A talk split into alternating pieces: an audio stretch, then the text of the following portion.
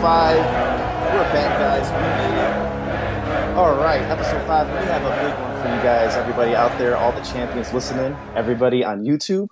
Feel free to make comments. We're reading. We're following along. We're talking to the community. We're talking about Champions Ascension. We're talking about Prime Minds. And like I said, we're back with episode 5. There's a lot of things to cover today. First of all, I know everybody knows. I know why everybody is tuning in. We have Ice Toad joining us a little bit later today. And it's so funny because when we got together, me and the fellas that are on the Prime Minds, we were kind of like, hey, we're going to start, you know, something, just talking, something that's going to be fun, kick back, talk a little bit of shit, and just build together and talk about Champions Ascension as a fun thing. Who would have thought 5 episodes in, we have the man himself, Ice Toad, joining us here in a few minutes. But Prime Minds, yeah. Let's talk about that. You know, I'm proud of us. We're 5 episodes in. How are you guys feeling about the podcast and you know, what we're doing so far? By the dip, how you feeling?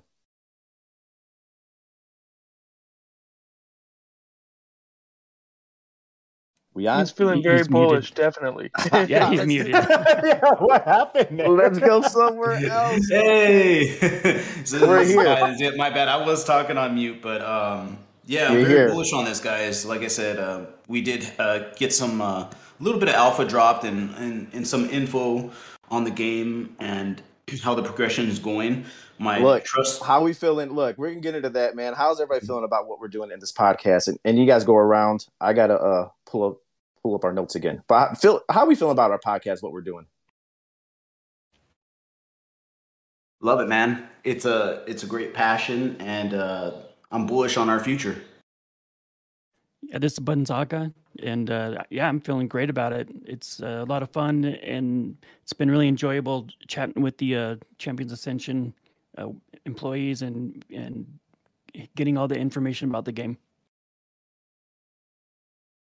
Good morning. This is V to G. I'm stoked, man. We actually got. I know we're going to talk about it a little bit more, but we got a little bit of love in a recent Medium article, so that felt good. Felt nice to be, acknowledged for the work we're putting in. We're not doing it for acknowledgement. We're doing it just for the fun of it. But it's cool to see that love coming from the community and from the developers. So stoked. V Mackin over here, and I'm just bullish every day, bro. I've gone full on DGM, but I always seem to find my way back to Champions Ascension, and this podcast definitely has kept my interest peaked and keeps me going. And I hope there's other community members out there that look forward to hearing us on the weekend, because I know I look forward to talking with you gentlemen, and talking Champions Ascension when we get the chance. Give me one sec, guys. You guys hear me okay right now? You're good, man. Yeah, you're on. Right. Yeah. So, you know what? We also they gave us a mention. They gave us a shout out, which we're very grateful for. And we have a Twitter page going, so people listening, the Twitter page, Prime Minds Pod. Everyone that follows us on Prime Minds Pod on Twitter, Eternal follows Eternal. We'll definitely follow you guys back.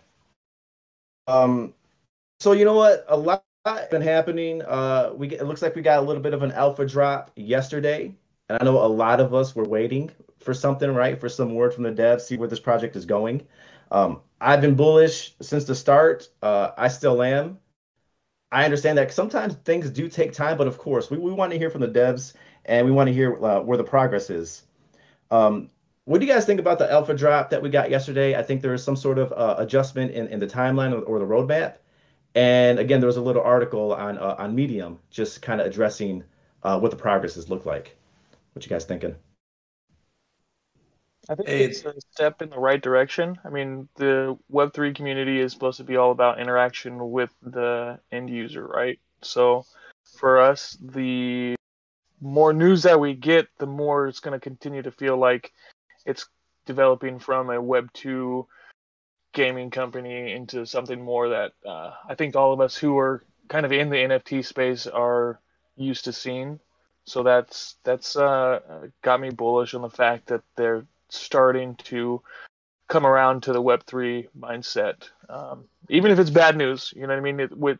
It's better to know what's going on than not. Yeah, I wanted to speak to that as well. I think history in the gaming industry usually silent, like no news is good news. Where I think in the NFT space and in Web3, no news is bad news. And I think that people need to start rethinking the way that that they're marketing the project and including the community with more transparency. And so I think that they're on a good path for that. Yeah, you know, it seems like that's a part of the and part of the new Web3 industry, especially when there's a company that's, you know, doing things a little bit differently. There, of course, there's some learning curves, right? It's like, how do you address and approach the Web3 space?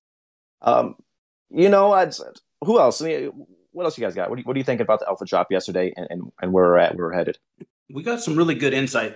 This is By the Dip, by the way. And we got some good insight from Zero Cool, man. Like, you know, he says one of the greatest challenges was regulatory compliance, right? With in-game economy and everything. So from what this is they tackled that first, where a lot of the projects, sometimes they'll leave that to the end. So I'm really glad that they got over this hill, which it seems like they did. And it makes everything probably going to go that much smoother and faster as well. Right. And I guess just to echo a lot of the sentiment, like I love, this is V to G, by the way. I love, you know, what Dip just brought up there, you know, that Zero Cool did bring that up. You know, in the real world, I work for a large organization. And I know that there's oftentimes where you just can't share information. Legally, you're not able to, but I think, and again, to Bunzaga's point, Jam City's really going to need to figure out how they balance those two things, because like frankly, this is not going to work if the community is not involved, right? So hopefully this is just that one big hurdle that they need to get over, and now that we're over that hurdle, everything we can kind of just go back to, you know, everybody's just vibing in the Discord, because the vibe in the Discord has not been super great lately, and that does reflect our community sentiment about the way we're feeling about this project. Mm-hmm.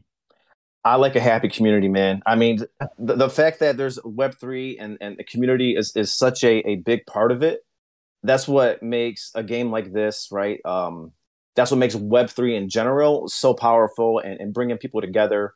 And that's a big reason why I'm here, right? A lot of us put some ETH up, and we talk about that a lot. It's an, you know, no, can't say it's an investment, right? But it's there's some of that, right? We put some money up. We want to see what that looks like. We want it to work out for everybody. We all want to make it. But I love the community that we're building. I love doing this podcast. Last week we had on the guilds and talked about how they're building community in the guilds and making those relationships. That's the beautiful part about Web3, man. It's bringing everybody closer.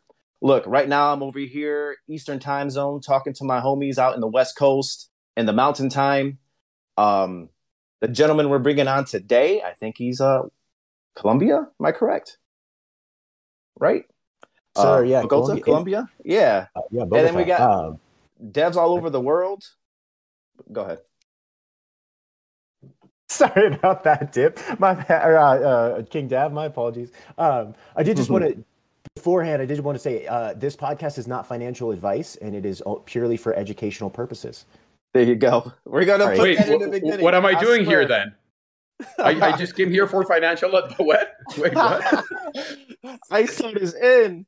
My man, look, I want to give you a proper intro. What's up, man? Look, this is Ice Toad, the man with all the magic. He's the bringer of the sneak peeks into this game and one of the pioneers in the Web3 gaming. Look, if it wasn't for this gentleman here and the team, we wouldn't have this community that we were just talking about. We wouldn't be doing this. Well, if we did this podcast, we wouldn't have shit to talk about. So thanks for what you do. From what I understand, Vice President, Studio General Manager at Jam City, Bogota. Yep. Ice Toad, ladies and gentlemen, how you doing, man? Hey, man, what's up? I'm doing fantastic. I'm really honored and humbled to be here with you guys. I honestly think that our community is what makes this project special. It's what keeps us going. It's our gasoline. So being in the middle of it, it feels magical. Mm-hmm. You know, we were just talking about the international aspect, and it's so, you know, it's a little bit on that. It's like you're of course in Colombia, right? And I was trying to get my facts straight. Is that where you're located? I am in beautiful Bogota, Colombia. Oh, man, I'd love to see what it looks like there. I've never been. And then some of your colleagues are in Toronto, Canada, correct? And others are in LA, and others are in San Francisco. How does that? So the community, the community is global, and the devs are global. I think that's a beautiful part of this whole thing, right? But how does that look like when you work with folks from around the globe? Like, how do you work together on this project? Well, frankly, it was one of the things that really enticed us about joining Jam City back in the day. When we joined Jam City, part of the things that really felt very interesting to us, because look, the indie life is very different from the corporate life. When you join a big company such as ours with 1,500 employees or whatever, things do change. And one of the things that we knew were going to change for the better was the fact that we would have, access and connection to this pretty much global community of game developers and people that are excited about games. And that has been pretty much part of the story of us within the company. Now, when we started working on Champions Ascension, and this was pretty much born as a multi-studio project, it was definitely, I think it was definitely one of the things that excited us from the get-go, when we looked at how each studio was bringing like its greatest strengths. It was sort of like building. I'm going to give you guys a lot of references to soccer because I'm Colombian, okay? So it was like building a soccer team with the right player in the middle, the right forward, the right goalie, etc., etc. And the thing is that, believe it or not, those cultural differences that each studio has actually, if all the studios are collaborating towards the same goal, all those little cultural differences actually add flavor to the project. I've always been a big believer in that, like, cultural differences just makes it stronger. I mean, Colombia is a culturally, we're very culturally mixed. We have a lot of influence from Europe. We have a lot of influence from the U.S. We have a lot of influence from our own, indigenous roots. And I've always believed that makes you stronger as a creative. And I've always also believed that always trickles down into your product, even if you're not consciously aiming to do that. And so when you mix all that, like, cultural and culture and originality from each of the studios, you have what you guys are starting to see come together in Champions. Yeah, that's a beautiful thing, and I agree with you. And I think we all do. It's like that's a big strength to this project. So yeah, I'm happy that's the case. And you talked a little bit about the indie game, independent. So I know that you developed a game and started working with Jam City. Things like that, but talk about what you did in career to get to that point of developing a game, and then how you were brought into Jam City, and what that what that journey kind of looked like. Sure. So I was born in 19. No, I'll go fast. So I'll skip. So I had my start in the creative business in advertising for quite a while. I worked almost a decade in advertising, usually in digital advertising. Back in 2010, I ended up founding Brains, which is a Colombian video game studio with my partner Alejo, who you some of you might have seen around in some AMAs and in some of the conversations that we've had around Champions. Yeah. He and I, seeing the potential of the mobile space and seeing the potential that it brought in, like, democratizing the access to the publishing business. We thought that could, open the door for countries like ours to actually create good content and be competitive. Because before that, I mean, one of the cool things that the mobile revolution did was, before that, you could only pretty much work in a AAA studio or work with a AAA studio and have a sustainable business. Of course, you had indie companies here and there, but it was too risky, especially in a country like ours where we didn't have a lot of track record in building games, right? I've always given the example that deciding to make games in Colombia was like trying to make tequila in Iceland. It was like, you know, no track record, you know, no production pipeline established. The government had no idea what we were doing. Like, how do we support you? And so but we did see the opportunity on mobile. But we were always gamers at heart. So our line was always, we always built games that were geared towards like the mid-core audience, right? Just because of the use case of the phone, we never tried to build a game that required too many hours to become good at it. We were always looking at like walking that fine line between like depth and accessibility. And we worked with many companies. We released our own games. We got recognition. Like we had a couple of games that were best of the year in Apple, in LATAM, and we even worldwide. World War Doe was best of 2017, if I recall correctly. World War Doe was best in show back in the Casual Connect for the Indie Prize was the best game in the show. We've worked with companies such as Square Enix. We've worked with companies in Korea. We've worked in companies in Germany. I think that's also, as you can see, there's like this repeating story of we really enjoy working with teams outside of our country and like collaborating with multicultural teams. Mm-hmm. And we, in the last decade, we built a lot of experience walking that line in mid-core and exploring how that and free-to-play and came together. And World War Doe was the product that brought both Jam City and Brains, our old studio, together. And we felt that it was a very good opportunity to collaborate and to build a long-lasting relationship. And yeah, the rest is history, pretty much. And you were in digital advertising and gaming, or did you learn gaming and developing, or later on? Or how that worked? Pretty much. That's a pretty good question. When you're in digital advertising, I mean, I actually became a creative director at the advertising company that I was in, and then I became like it was called the chief strategic officer, and then back then, you had a lot of opportunities of doing advert gaming, whenever it made sense for the company to do so, right? So, for example, PepsiCo Frito-Lay was one of our clients. And we did some advert games for Chester Cheetah. I remember for Cheetos, and that story repeated across all the other products where we're creating certain forms of digital engagement made sense, just beyond AdWords or whatever. And that was I of course, as a gamer, I always took the opportunity to whenever it made sense to dabble into advert gaming, and that's how I started getting a lot of my initial experience in game design, my experience in creativity, but I had pretty much always worked on the creative space. I wrote and published 2 novels before that, and wow. And so I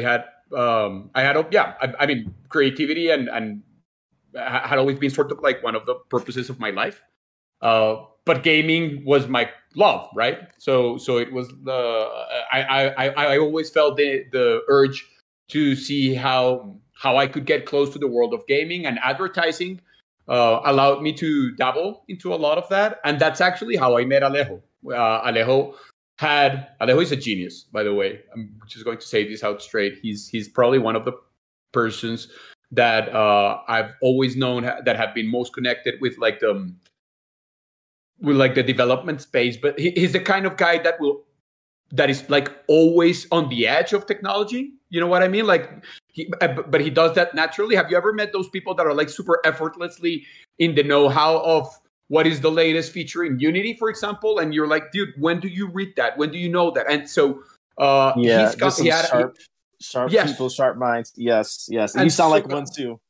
So you made the first company with Alejo then. Is that you guys partnered up? And okay, continue. Yeah, just follow along. No, and so he was always, and so he actually had this company before that where we worked together. I actually worked with him in a lot of advertising campaigns, etc. Because he was my go-to guy whenever we wanted to do something in the agency that was like, that everyone in the agency told you that was too hard to do. Like, yeah, you can't do that with Facebook. Or no, you can't do that type of game. Or no, you can't do that thing.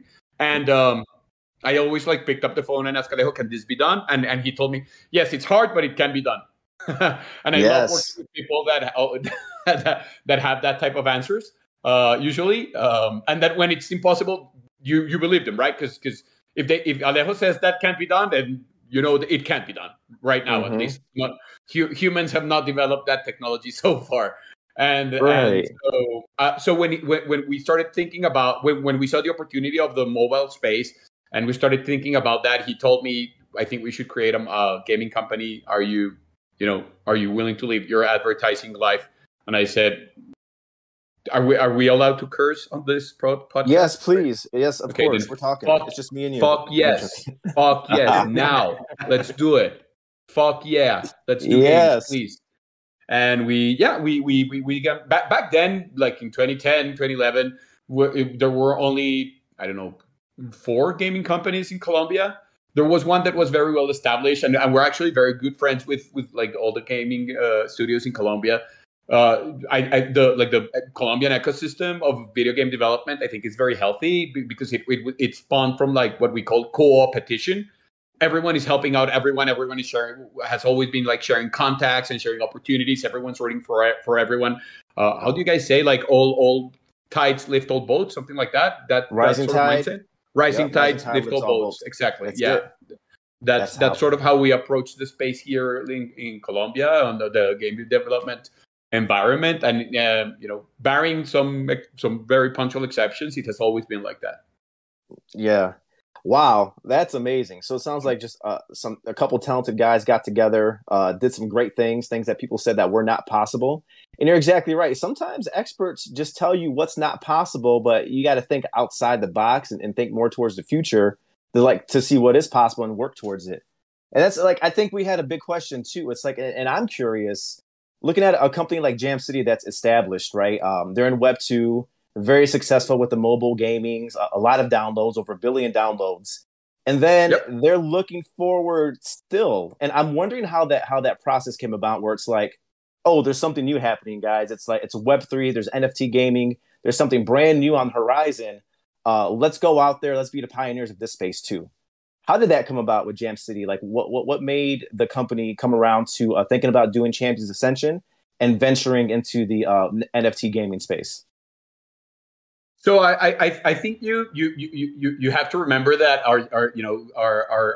our founders, both Avery and Chris, and they were the founders of MySpace. So these guys sort of have always had their pulse on what is coming next, and I think they understand. They like they're really good at reading opportunities. So again, Josh, coming from his like entertainment background, and like I think they can tell when something is for real, for sure. Mm-hmm. And if you add that to the, I cannot say enough about how much of a legend this man is, but Johnny Messina, our senior VP of creative and game design, he's I think like when they got together and they definitely saw the opportunity, and Johnny started pushing on that. I think I remember he called me probably, I mean, more than a year ago, and told me, this is a great opportunity. I think we're going to push this forward. Wow. I'll circle back in a bit, but this is huge. This is going to be huge. And he was not wrong. He was wrong. More than a year ago, most people didn't hear about NFTs. But go ahead. So, yeah, he was already he already had his ear on the ground. Yeah, for sure. So, a quick question on growing up in Colombia, and I see that you said it was very hard to get in the gaming industry. Can you kind of elaborate on some of that and let us know, like, what are some of the challenges when you were getting into the gaming, living in Colombia? Well, first of all, costs of execution, right? Back then, as I said, even if you were an indie studio, Well, first of all, one thing is access. If you're living in Colombia, you're 10, 12, 15 years ago, you're completely disconnected from any opportunity of, you know, going to any to GDC or to Gamescom or to any, you know, PAX or whatever. And so unless you spend money, and a lot of people don't have the amount of money that is required to fly to San Francisco and stay a week there in a hotel that, you know, are usually costly. And so even from like the access to the community and to the publishers, that's hard. But also back then, the budget of pretty much every game was in the millions of dollars, and that's something that you couldn't get funded for here in Colombia. The VC space was also was nascent, which was pretty much non-existent. We were lucky enough to join forces with a VC fund here in Colombia called Promotora, which saw the opportunity of video games and the mobile space. So there were actually many factors, and of course you had back then there wasn't a lot of development content and development structure here in Colombia.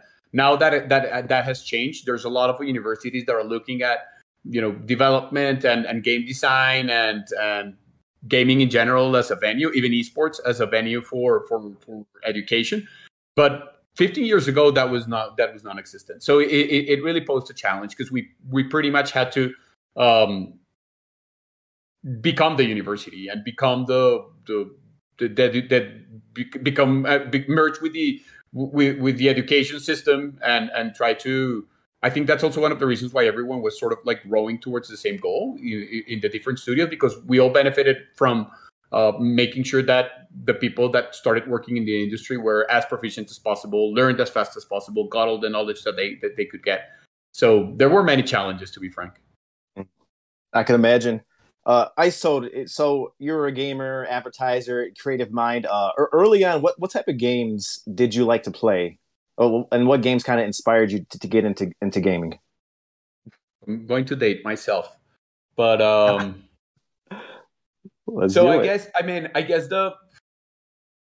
think the first game that really made an impression on me was Final Fantasy 1, the NES game, because it was the first game that I played that really exposed me to narrative and gaming, and that's always something that's been dear to my heart.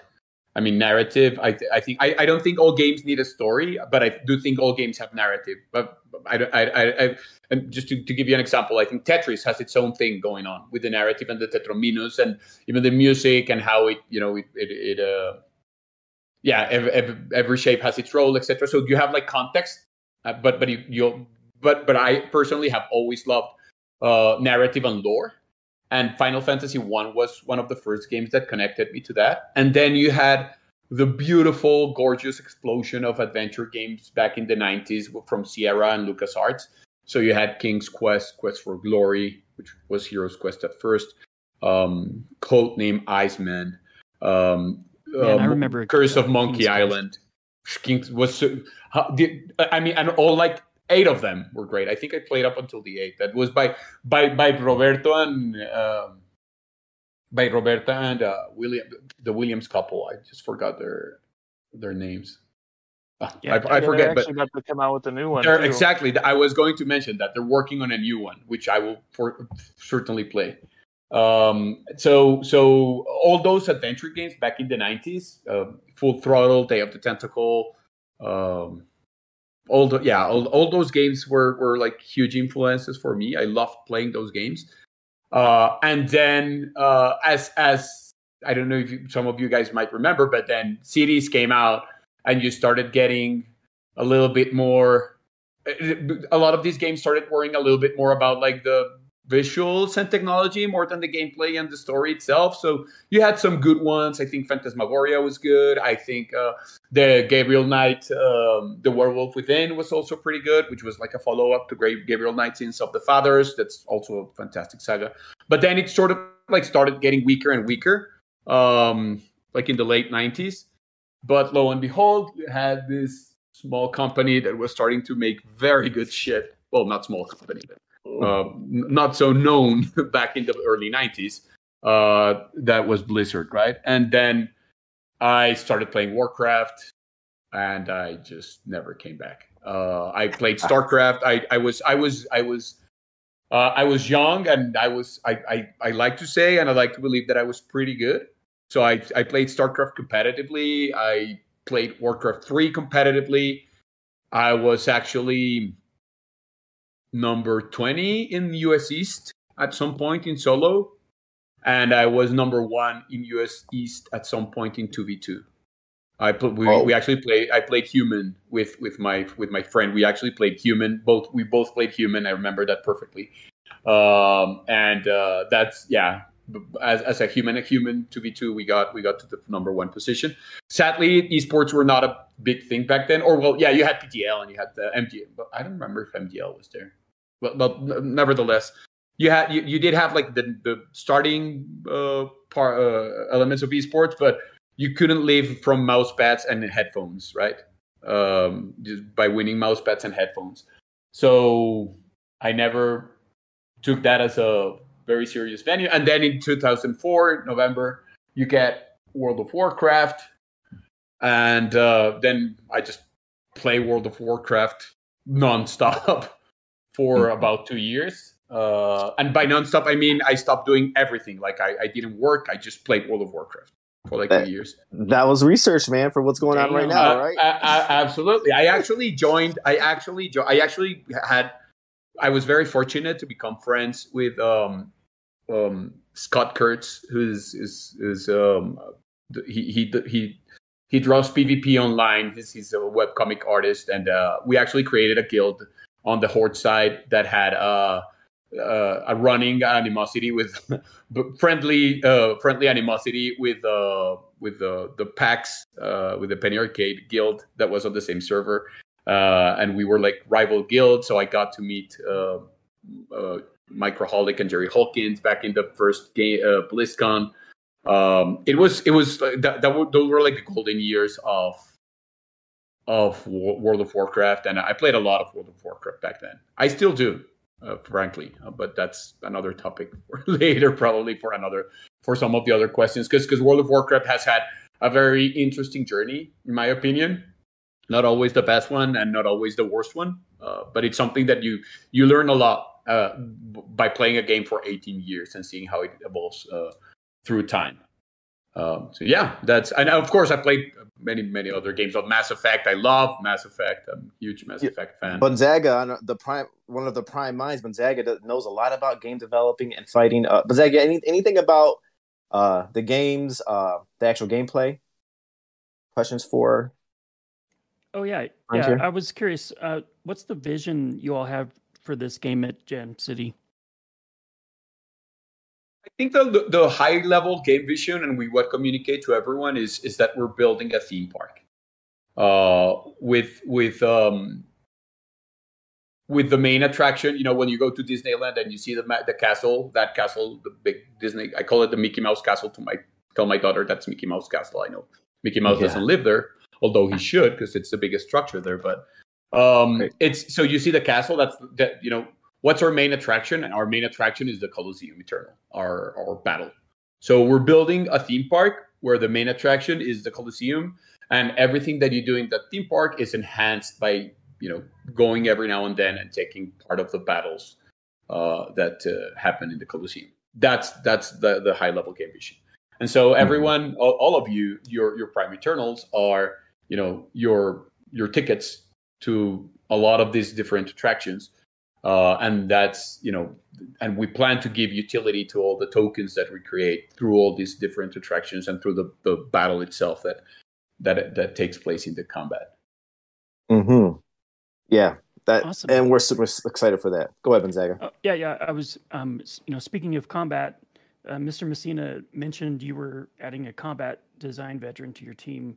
I was wondering if that had happened yet, and if you could tell us more about that. I do, and I actually can dox him because I have his permission. I have his blessing. So we some alpha alert. Okay. We're here for it. Yeah, you guys are going to know him better because we're planning on doing a dev diary with him. His name is Chris Trammell. He's a legend, to be frank. He's he is, I would say, I don't want to use the word grandfather of combat, of like this type of combat, because I don't, he's not that old. But I don't know if any of you guys ever played the Lord of the Rings games back in the early 2000s, like the Two Towers and the sequels. Okay, he created those games. He is the game designer that was responsible, along with another game designer, for designing those games. He was responsible for designing the combat on those games. I play those games, which for me is absolutely insane that I get to work alongside the guy that, you know, imagined and built and was responsible for the inception of some of my favorite games back in the day. He's worked on many other games, but I mentioned the Lord of the Rings once before because a lot of the games that we currently play today, even Champions, are heavily influenced by the combat systems that he designed back then. I can say that like with absolute confidence. I know that a lot of the combat systems that a lot of the most popular games that exist out there are still leverage on a lot of the things that he came back, of the ideas that he came up with back in the day. And so I can now tell everyone that Chris Trammell has joined, and he actually has been a part of our team for the last month or so. Has joined our team as lead designer on the combat itself, and it has been I'm going to swear again, fucking magical. Man, nice. That's I'm glad you guys have that sort of, it sounds like there's just a lot of talented, bright people working the dev. So look, much respect to all of that. When it comes to like some of this, I'm curious about this. I think a lot of us are. And it's being such a new space, like making and designing the characteristics and the Prime Eternals themselves. Can you just give us some insight into that process, right? Designing the actual 12 different families, the 12 different characters. It looks like there's half male, half female. Coming up with the different characteristics, and then even like the randomly generating or randomly assigning the different characteristics to the different primes. What is that process? And rendering it all.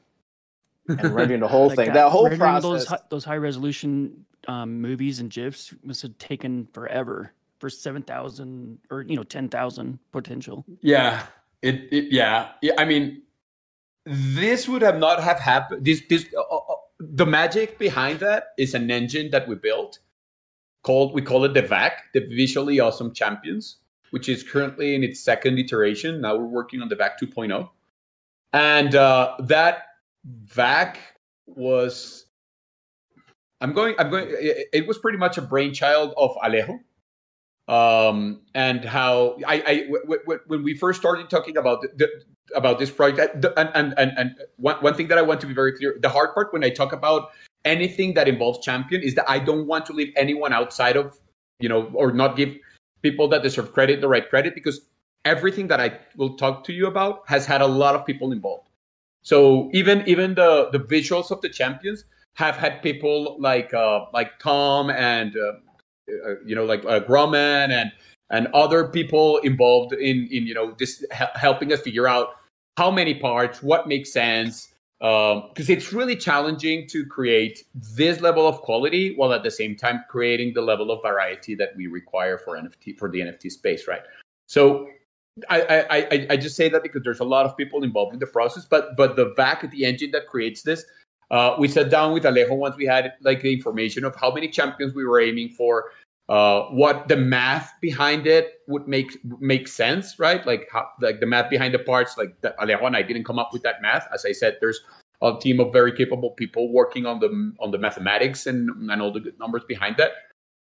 And we already had experience in building games that. Created not in the NFT space, but in the free to play space that created characters that were that were different based on the that look visually different based on the different attributes that you could add to them. And we had successes and failures in the past based on that. And so we just sat down together and figured out how we could break down the champions' visuals in parts that could be both functional but also visually distinct.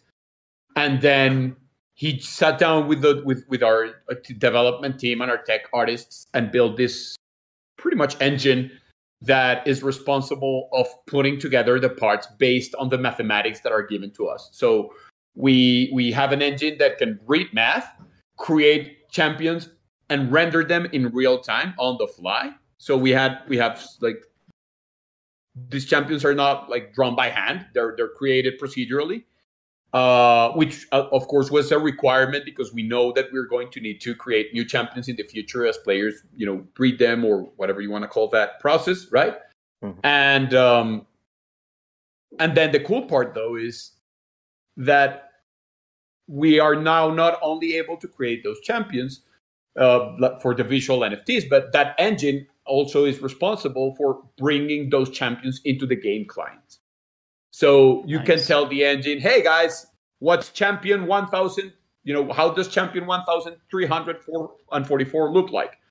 And the engine goes, it's this gal. It's a Sadari with arcane wings, a death Sadari with arcane wings. She looks like this. And then the engine, in our case, Unity, which is, you know, the Unity client can just bring it in, and lo and behold, there she is. And what's even more cool, and that's why I use the word genius when I mention Alejo, is that it can actually give you that character in different resolutions. So And so it actually shifts like the poly count. Exactly. It has LOD, and so you can have champions with 65,000 triangles, and then you can have champions that still look the part with 6,000 triangles. And this, the reason why we're doing this already is that we're already thinking about accessibility and you know, perhaps other avenues in the future. So that getting it ready for mobile gaming, pretty much then. I don't want to. One philosophy that we have is we only want to talk about what we've already built. I don't want to promise anything in the future right now. But we have the ability to have champions that would be performant on all different platforms, including mobile. That's something that we're already looking at. Oh. Yeah. Speaking of the different parts, I was curious.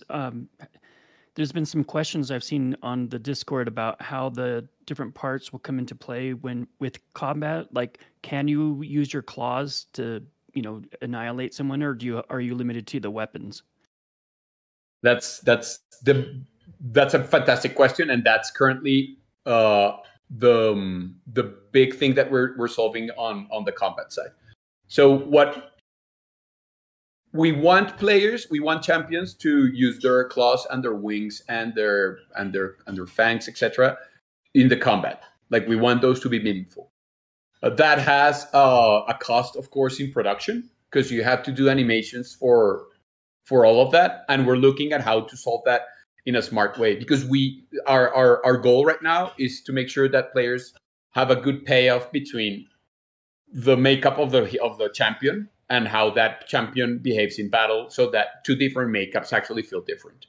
But at the same time, you also want them to be standardized enough so that when you get a new champion, you don't have to relearn the game. You know what I mean? So there's this very fine line that we're treading, where we are looking into creating functionality for each of the parts, so that when you attack with the claws, you actually use the claws.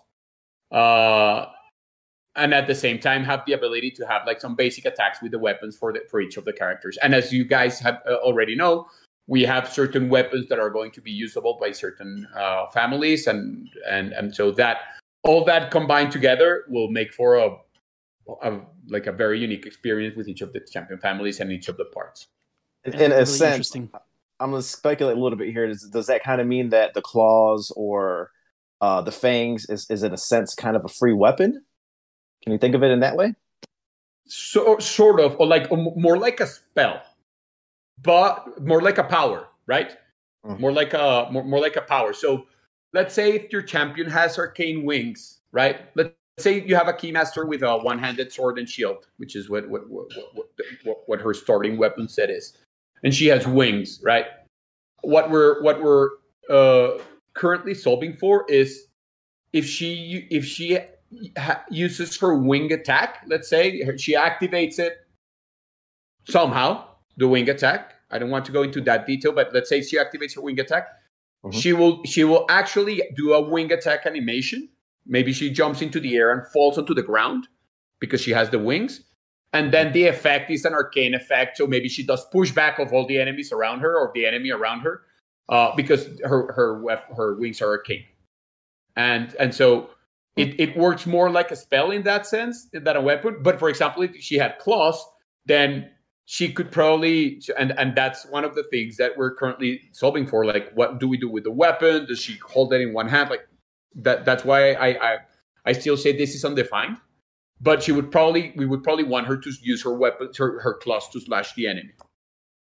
Ice Toad, just to follow up on that, is that because I know there's been a lot of conversation about divinity and purity, and in particular, you know, if having a fully pure champion is a good thing. So is that a way that you know, there had been some conversation about having a mixed purity champion might actually be better because we have this, you know, the circle of life, if you will, where life defeats death, death defeats arcane, arcane defeats life. So if you have a mixed purity, does that give you an advantage in battle where if you do have a death champion and you're fighting a life champion, but you have some life parts that might actually help to defend you against that just, you know, rock, paper, scissors like matchup?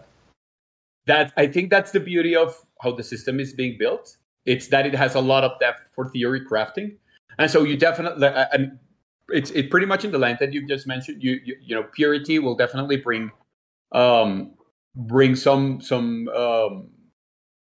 advantages, the same way that divine parts will also bring some advantages. But you also have in play that rock paper scissors mechanic between the different houses and different advantages.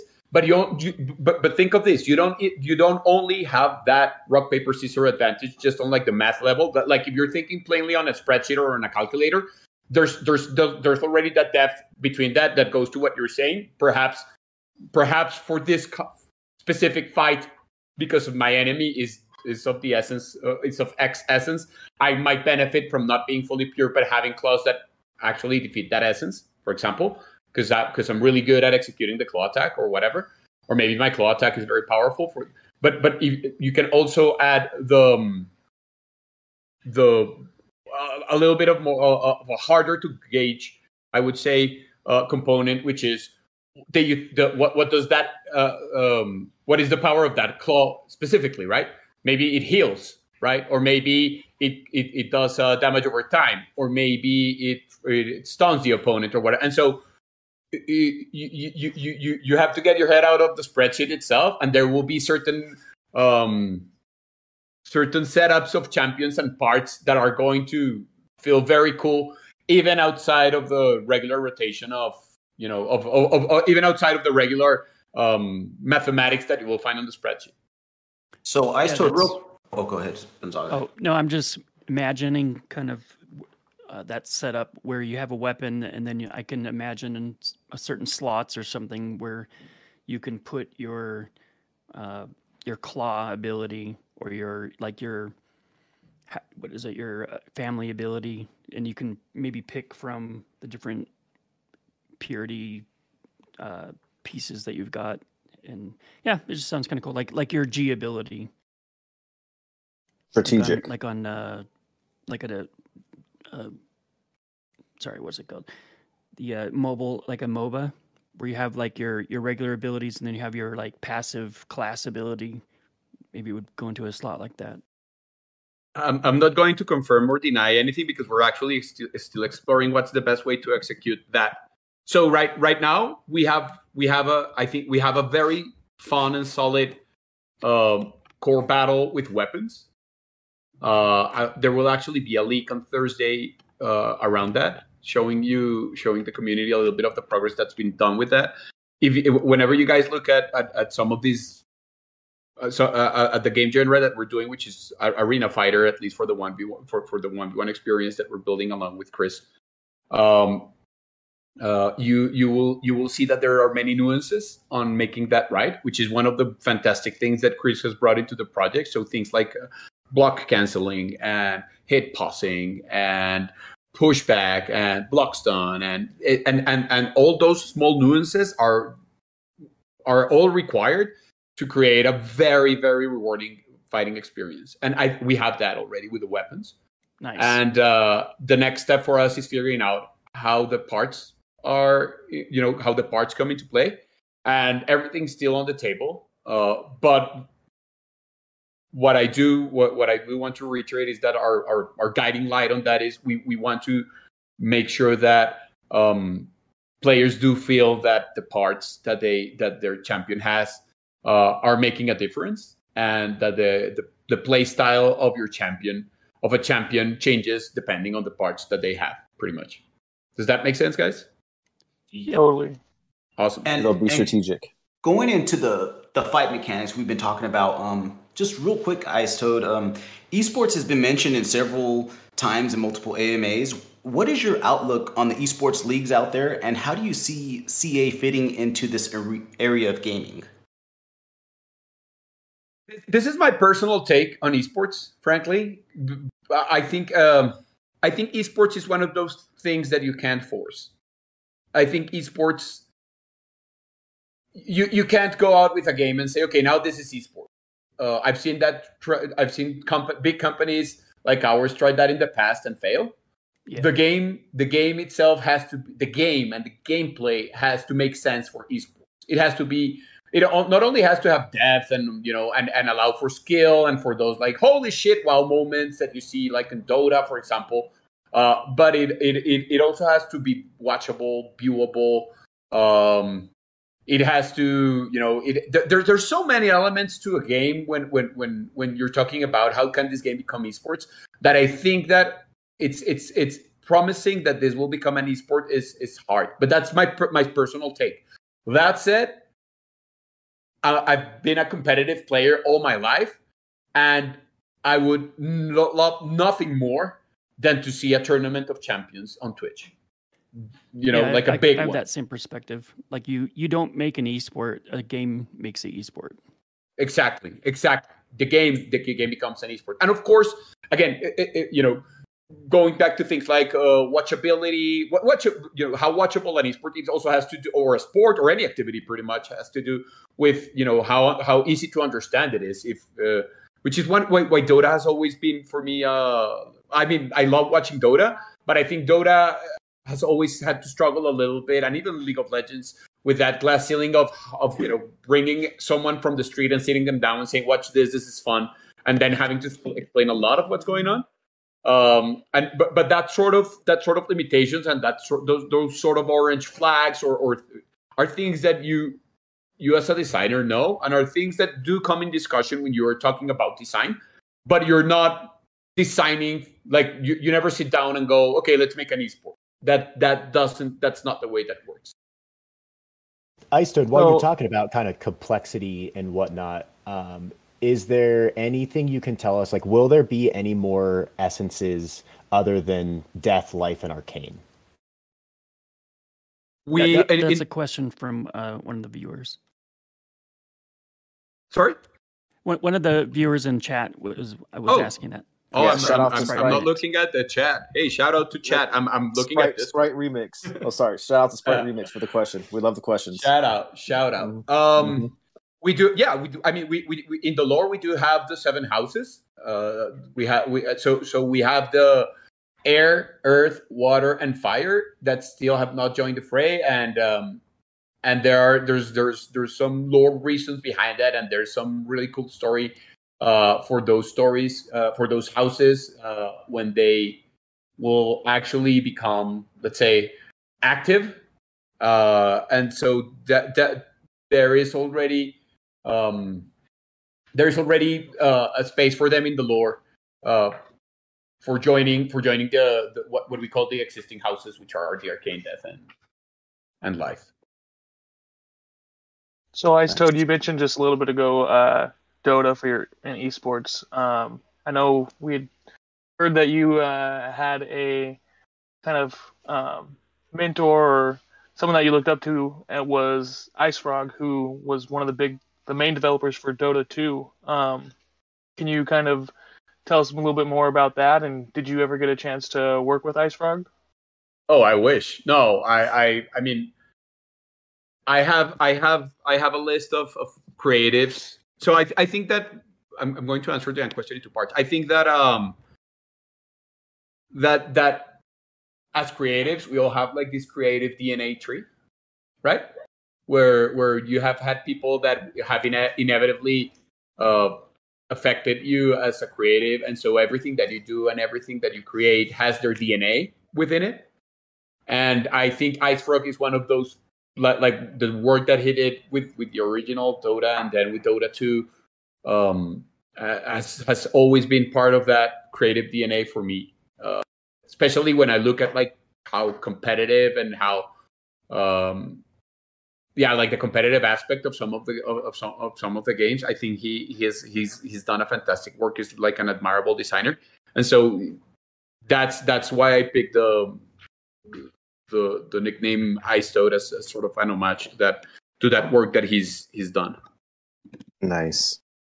Okay. Nice. So if you're using him kind of as like part of your DNA, you like his style of gameplay, is there any specific games that like the community can go out and kind of play now that we can maybe get a feel for what Champions Ascension might be like when you guys start releasing it? I mean, if you want to get a feel of the combat, I mean, Monster Hunter could be a good example of what we're looking for on that, like moment-to-moment combat. There's another game by Ubisoft that's not that well-known called For Honor. I don't know if some of you guys know that. That also could be could give you guys a good impression of like the level of quality and the animations and like what we're aiming for. So I'd say those two are, at least from the combat side. As I said, we're right now focused on building that 1v1 experience with Chris, but that is probably not going to be as you guys might have seen on the Medium article yesterday. There's already some other stuff being built that we will probably reveal a little bit later down the road in more detail. Nice. But the 1v1 battle, probably those two are good references for you to check out. Okay. You know, we love the. Go ahead, Mackin. I was going to pivot to the Medium article itself. Go right on. Yeah. So, speaking of that's a wonderful update, and in the Web3 community, we like the updates. It seems like I'm a little bit new here. A lot of Web3 community is just new in general. We love the leaks. We love the updates. But sometimes people in Discord or other folks feel like they're not getting enough of the updates, even though you as the vice president is actively in the Discord, responding to things, making comments, giving off the leaks. And it seems like there's a fine line between, deciding what information to give, saying too much, and then, not saying enough. And I'm sure that's a tough process. How do you work through that, or how do you handle what to decide? How do you handle what information to share? And what to keep and what to keep for a surprise later. What is that process like? Yeah, that's a really good question, because because there's a lot of responsibility, because we are a large company which comes from which has a lot of benefits in the space in regards to like stability and our ability to execute. But it also comes with a lot of responsibilities. Like, yeah, right. With great power comes great responsibility, and right. We have responsibilities on such basic things as not doxing people that don't want to be doxed. So I that's why I actually had a conversation with Chris, I think yesterday, before coming to the podcast today, to make sure that he was okay with me mentioning his name and mentioning his career, in case I was asked that question, because I really wanted to tell everyone that he's on board and be as excited as we are on that. Yeah. But you also have a responsibility on what the project is being built and the timelines, and so. Just to give you a very simple example, if I create false expectations regarding a deliverable that a team is working on, I'm going to put pressure on that team that they don't deserve, and then I'm going to affect not only their work but also their quality of life, and that's something that we're very mindful about. I don't want people to feel right. I don't want people to feel pressured just because especially because I'm a VP, right? And so, wow, you know, Ice Toad put something out there, and so people are now asking for that, and people are like, yeah, that looks fantastic. When, and it's like, wow, I just put pressure. You know what I mean? It might feel like I'm trying to put pressure on some people without really trying to do that, but just being excited about certain leaks. And so I really do take into account a lot of the times when I'm trying to leak something. I love leaking because I as a game developer, I know how exciting the game development process is, and I want you guys to be part of that and get excited with us, because I really do get excited every time they send me something or I see a new thing coming out, and I'm, wow, my team is so talented. I want to share this with the world, but at the same time, I also have to be mindful of what type of pressures we put, and I also have to be mindful of what kind of things we are saying and communicating. And as I might have mentioned this earlier today, but the philosophy that we have as a team is that we don't want to spend too much time on what we're going to do. We want to talk about what we've done. And slowly but surely, we're building a lot of the things that we've already done. And that's, the leaks are that, right? The leaks are not stuff that, it's things that the team has already done. They're completed. You guys can download them, see them, listen to them, etc. And so we that's where I want most of our focus to be. But I also don't want to leak things that might generate false expectations or might confuse the community. So there's definitely a process there, and we've actually connected with the marketing team, actually with more than the marketing team, with the marketing team and some of our operational VPs, to make sure that we're all in sync. Like we're not telling different stories. We're not like we're all looking to like adding towards the same goal, which is making a fantastic game, pretty much. That's some, and I'm glad I have you on, because that's some wonderful perspective that, and even us, the Prime Minds here, we try to think about it from all angles.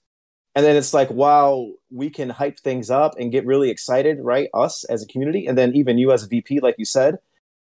I don't think anybody really thought about the devs that are actually making those things happen. And when somebody's getting hyped, the other person might be feeling too much pressure. And for one, I'm glad that there's a company that's really concerned about the well-being of their employees, because that's, at the end of the day, that's just going to allow you all to work better and give us a good product. So you usually gave me some perspective on that.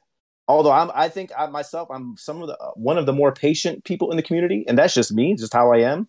But I can see both sides. I can see why some people are impatient, but now that you gave me that perspective, I can see how you can't just leak everything and build a lot of pressure on the team like that. So thank you for that. I mean, no problem. I mean, I get what people are impatient, and we're very aware that the NFT space moves very fast, and that people are used to, timelines and deliverables that are much faster than what you are used to in the regular gaming space. To be frank, that's part of what excites me personally in the space, because I love iterating. I see game development sort of like a very, very similar to like the scientific method, where you have a hypothesis, you test it out, you try it, and then see if it was correct or not. The hypothesis is usually trying to fulfill a certain experience for the player, whether it's feeling fun or feeling empowered, competitive, whatever. And I think that this space brings you the opportunity to do that with the players themselves, and not wait 4 years to release a game and then cross your fingers. Like, you can do that very iteratively. But at the same time, making games is fucking hard. Don't let anyone ever lie to you about that. Like, I see a lot of projects out in the space where people think that, then we'll just build a game. Even if you have a lot of money, it's hard building a game. Even if you are a very big company, it's making a successful game is hard. Making a game that's engaging, finding the fun, creating a sustainable economy, doing all the things that Zero and the Toronto team do fantastically. Those things are super hard, and they take time. There's some things that you just can't rush, even if the space demands it. And so I think that what we're striving for as a team and as a company is always finding that balance of being smart and diligent about what the community expects, but also making sure that the game that we deliver is actually a good, fun game. Because in the end, that's the only thing that's going to matter. In 3 years, 2 years, when the dust has settled, it's only the games, the good games that are going to be out there, mm-hmm. not the ones that necessarily move the faster. Right. You know, and I'm thinking a lot of that energy too, with folks that are waiting, you know, are maybe impatient, just a lot of stored up energy. I think that's kind of why we got together with this this podcast, The Prime Minds. It's like you can focus that energy in other ways, right? The build community, that's part of Web3, and helping out the project in other ways instead of just, you know, asking for things. And we appreciate the shout out in the last Medium article, right? You gave Prime Minds a shout out. We weren't expecting that, so we appreciate that. There's a Codex, there was the art competition and other things. But there's still a lot of energy out there in the community. Do you have anything to say to folks where it's like, you know, how can they help the project, either directly or indirectly, like help the project move forward? Is there any other ways that you all are thinking about that the community can get into? I think becoming involved in the other community initiatives is the best way that you can help this game grow and become one of the biggest mm-hmm. IPs in the world, which is what mm-hmm. I want this to become. You know, I want everyone to know that this game exists. I want this to become huge, and mm-hmm. and I that's one of the things that, as I said at the beginning, humbles me the most, is seeing the community reaction to what you're building, because I'm of the mind that you as an artist do not exist without the audience. And I know that there's a lot of even game developers that feel that, you know, you as an artist are like you're self-validated and artists can exist in almost a vacuum. But I'm of the mind that anything that you do is only valid as it becomes more massive and as it reaches the most amount of eyes, because that's how you actually affect people and actually affect life. That for me is the intention of creating things. And so if you're part of the community right now, help us fulfill that promise by engaging with the efforts that your fellow peers are doing on the community. Write fan fiction, draw, talk in Discord, tell us what's ailing you. Or read everything. And not everyone has to participate actively, but know that all these different places exist so that you're also informed about the project. And when someone from the outside asks you about it, you can tell them with, you know, like firsthand information. Right. So speaking of information, there was a teaser that you gave us, Ice Toad, that had to do with a few things, you know, like the Aria of Betrayal, Lament of Dead, and Melody of the Dawn. Is that something that you might want to share with the community that we have listening right now? Oh, that's some cool alpha. I don't know if I should. Okay. Hey, if you can drop Ryan, it off, it's got to be here. It's got to be on Ryan. My mind. Okay, this is still a discussion, so it's not canon. But we'll take any hint. Yeah, but so you guys saw the lore drop this week of the book return, right? And so as you can see, their Celestials are let's call them like spell singers, right? They can use they have realized that the world of the reality they can manipulate the notes or the strings that compose reality, right? And via music. And via notes and via musical compositions, they were able to create to alter reality, and that's where the aberrations come from in the story, etc. And so let's just say that the Aeos, before they became undead, pretty much discovered the music, but not the lyrics. And that's what caused their downfall. And they still know the music. This is not canon. It's still under discussion. They still know the music, but they can't sing the lyrics. And that's why a lot of their moves in combat have names like that. Those are the names of moves in combat for the AS. We love it. Oh, that makes so much sense. The tune, but not the words. That's fun. That's Ryan. That's amazing. Man, and you're a creative writer. I just found out you're a writer too. So look, I bet you guys are vibing in there and just making the best possible IP, like you said, and story and lore, and we love all of it. Probably one of my favorite professional experiences have been working with the people that I work on. Working with Ryan is amazing, frankly. Shout out to Ryan. We want to have him on in a couple of weeks, but we'll follow up. You know, we have our sources. He's not just very talented. You usually have. I usually respect talent independent of the personality. That's just me. So if someone is an asshole but he's super talented, he gets my respect. Mm-hmm. But I'm fortunate enough that in the team that I work with, everyone's not just super talented but amazing human beings. I literally sent a text the other day to Ryan that said like, "Thank you for existing" or something like that, because he's that type of person. Wow. Yeah, I think we can get even the vibes through the Discord. So, yep, it'll be a pleasure to have him on. So just to round this out, man, and you know, we have one more segment left, so we'd like you to hang out, but we have one more question too.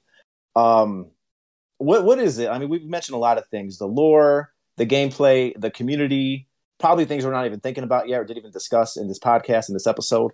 But what is it? What is it that rises to the top that you're just most bullish about when it comes to this project?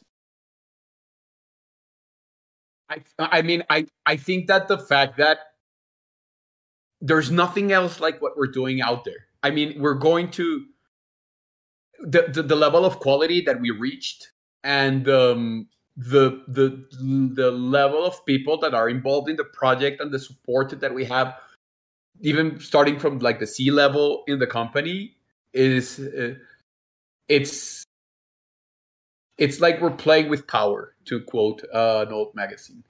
I'm really, really excited, and just as maybe sometimes the community, I really want to get some of the stuff that we're building out there to everyone's hands because it's really it really has such a high level of quality that it will put a smile in everyone's faces for sure. That's what excites me the most. Can't wait. All right, Ice Toad, why don't you hang around for a few more minutes? But we have totally. I have my tea. I have my cup of tea here. I'm a tea person. I'm not a coffee person. I'm a tea person, and so I have my cup of tea here. So I have all the time in the world. Let's hang out, man. I'm a coffee guy, and I just ran out, but it's okay. So we have a quick sponsor break, and after this sponsor break, we're going to come back with our primetime segment featuring Ice Toad. Awesome. Primetime is proudly sponsored by Rat's Butchery. Messina can be a wild place, in the arena and out. Bring all them critters you find to me, and I'll get them primed and ready for a nice meal. You can even have a geckoid kebab on me. Rat's Butchery. It ain't Kelvin's, but it'll do.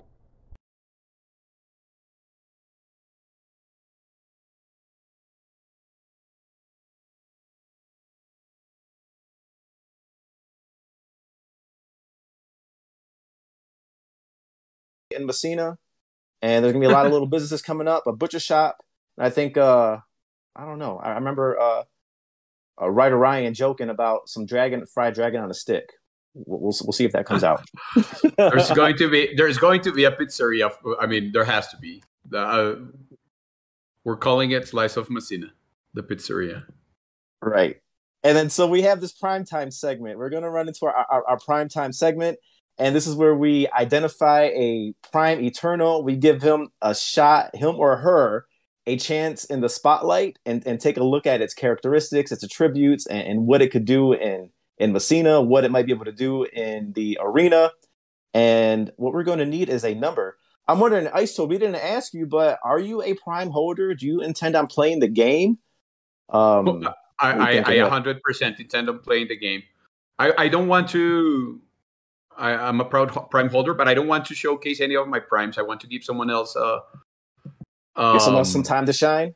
Some time. What I will say though, is I'm on the lookout for an Aegis. I've been for a while. I'm looking for an AS for my collection. That's all I'm gonna say. You know what? Let's. Does the community have one? If not, I have my best one is an AOS where it's like, okay, I was thinking about arena fighting, and I was thinking about, you know, which one can probably do the most damage, and I saw a very good deal on an AOS. Guys, you think we could pull mine up? What do you think? Yeah. Oh well, let's pull yours up so I can draw. Look, the reason for AOS. Let's not say anything crazy here. The reason that I'm looking for an AOS, it's not functional. But it's the fact that she's very close to my heart because her face is an homage to the Katrina, which was our little way of inserting part of our culture, like our Latin American culture, into some of the character design. So and she turned out amazing. I mean, she looks badass. But my reasons are purely visual and nostalgia. I love that. Not anything else. I think she is wonderful looking, you know. Then she scares the shit out of me when she does that scream. Oh, that's Desadari. That's Desadari. Oh shit! But let's look at Desadari. I love Desadari too. My Sadari. Why did I think that was AOS? Let's look Desadari too. I mean, I think all of our gals. It's funny because when I first started playing MMOs, I only played male characters, and. From like 6 years until now, I love playing female characters on MMOs. So I've had that shift, and I love our female lineup. And I guess because of that, I have one daughter and another one on the way. So it's going to be girls only club in my house. I love the woman characters too, man. Even going back to Chung-Li. So hey, here's one that we got. 6758 is a P3 D1 AOS. Oof. Where can I look at what you guys are looking? Do I just join into the channel, or we can give you the number? Yeah. You can pull it up. Yeah. 6 7 5 8, cool. Or you can pull up YouTube. All right. The Prime Viewer app yet? I saw that the Prime Viewer app has some issues on iOS. On iOS, what happened? I tried submitting it for beta testing, and they refused it because you can't purchase the NFT on the App Store, so they won't let you view it. Okay. Can you do that on web? Yeah, exactly. Yeah, that's what I was thinking. Yeah, so we can get a web version of it. Yeah, like I think that's even more accessible for people that don't have the iOS phones. All right, so let's start with an AOS then. Is that the one we have up? What is the number? 6758. 6758. All right, let's see. I seen this one. I think I've been looking, or because I just off the bat I know she has the that's the rare arcane wings. Is that rare? Or is that? Let me see.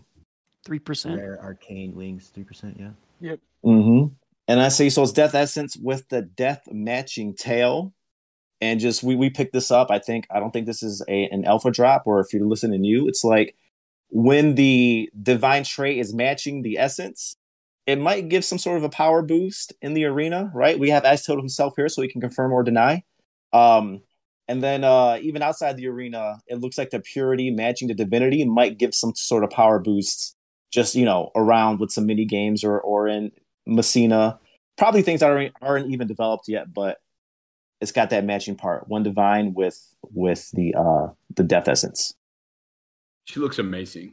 Her wings are death.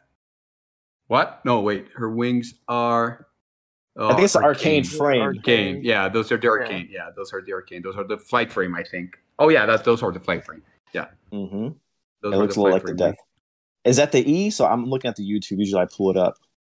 Is that the? I'm looking at the YouTube too. Yeah. So the blue, it's rare. I think Flight yeah, blue is rare. If rare. I remember. Yeah. Yep. Yeah. Yeah. I'm pulling all these from memory. So I'm sorry if I make so many. Yeah. This is rare. I think. Yeah. Us too. Right. And then so that's. I kind of like, and I don't know, I know a lot of people, and actually we're just looking at the OpenSea floor, it's like the more divine matching traits, it's kind of going for a higher premium.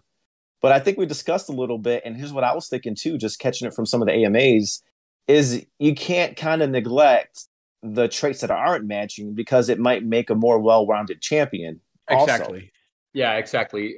Exactly. That's sort of what I was mentioning, when you have to take into account like what power is associated with that part.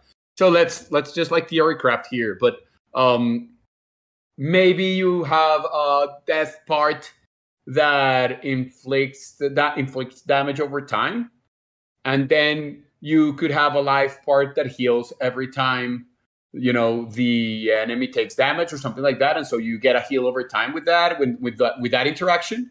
And so you start thinking about not just, as I said, not just what's on the spreadsheet, but also like on combat functionally, what can happen when you start combining the what those parts actually do and how they perform. So it will definitely be very interesting. Of course, you know, more is more, so more purity is going to be beneficial.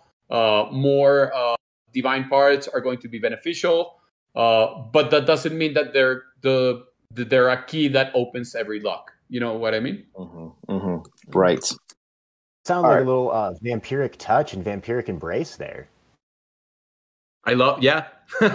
Those are not spells yet, but yes, that's I mean, we are one thing that we are currently building with the dev team is the technical stack that allows us to support different effects for abilities and spells like dashing and, you know, stunning and vampiric effects, healing, etc., etc.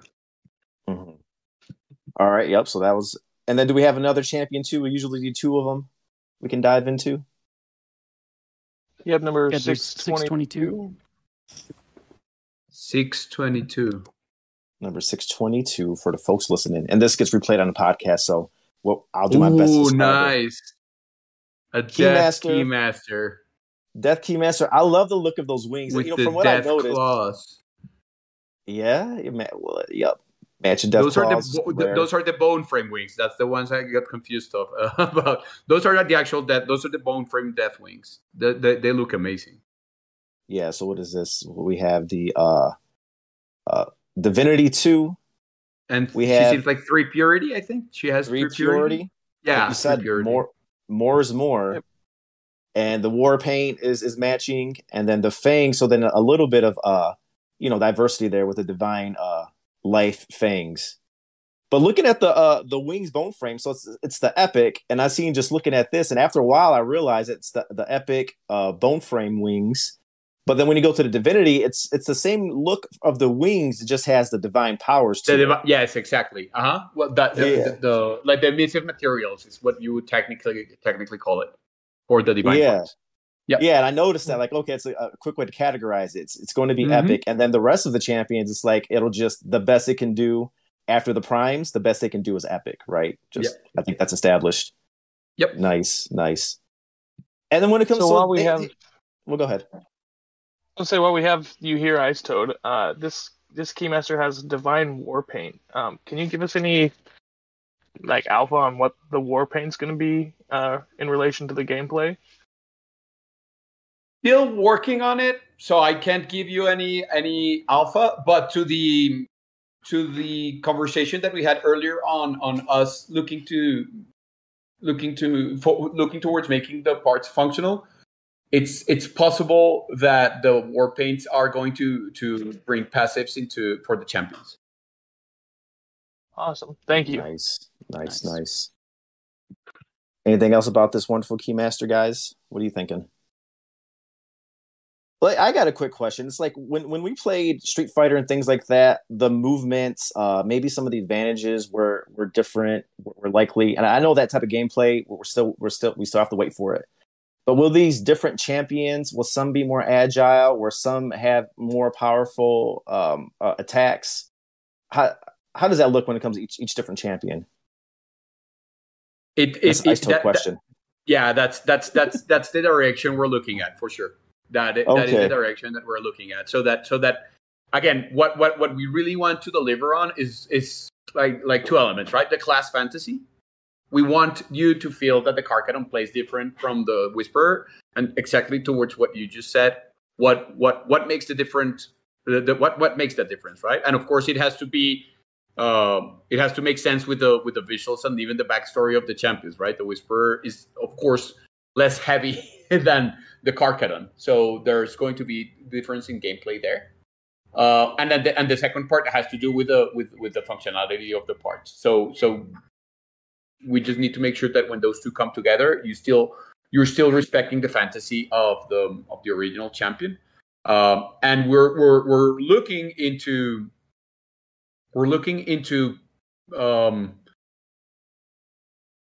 design concept like family, perhaps family traits, or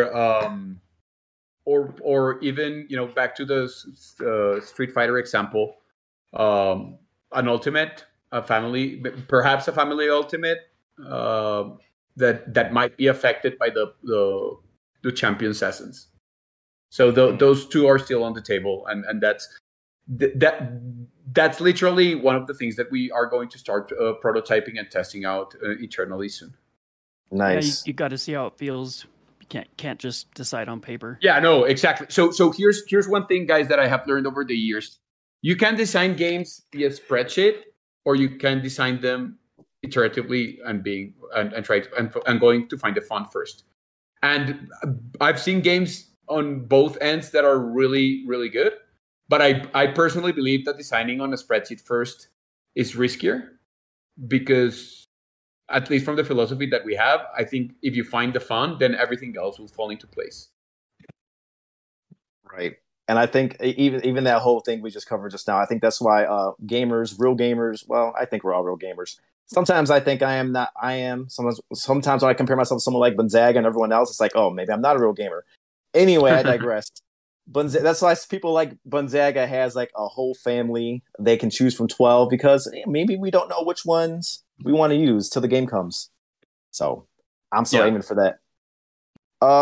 Ice Toad, we've had you for about an hour and a half, man, so we really appreciate it. And, you know, while we had you here, we just had to maybe extend it a little bit. We had a lot to cover. Is there anything else before we go? Anything else you want to express to the community? Any message you want to give to the champions, the Prime Eternal holders? Any parting words for us?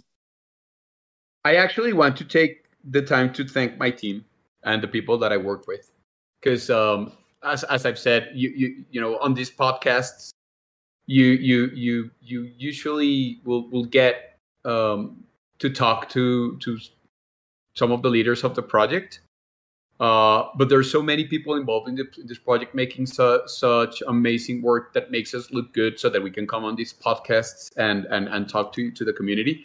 And I just want to make sure that everyone listening in that works with us knows how much we appreciate the effort and how, you know, how fantastic your work is, because it's got us here and it has such an engaged community. So thank you, team. Man, you guys rock. We, all of us, Prime Minds, I'm sure, like the sentiment is the same, the whole community. Thanks for what you do. I think I said it in the beginning. We wouldn't even have this podcast. We wouldn't have anything to be excited about. We wouldn't have anything to FOMO into, all of the above, if it wasn't for you, Ice Toad, and everybody working on this game. I can only imagine how many moving parts, something new, something as big as this, in this new space. It's just, it's amazing what you guys are doing. So we are glad to be here. And that's it, guys. We've been an hour and a half. Not going to keep anybody any longer.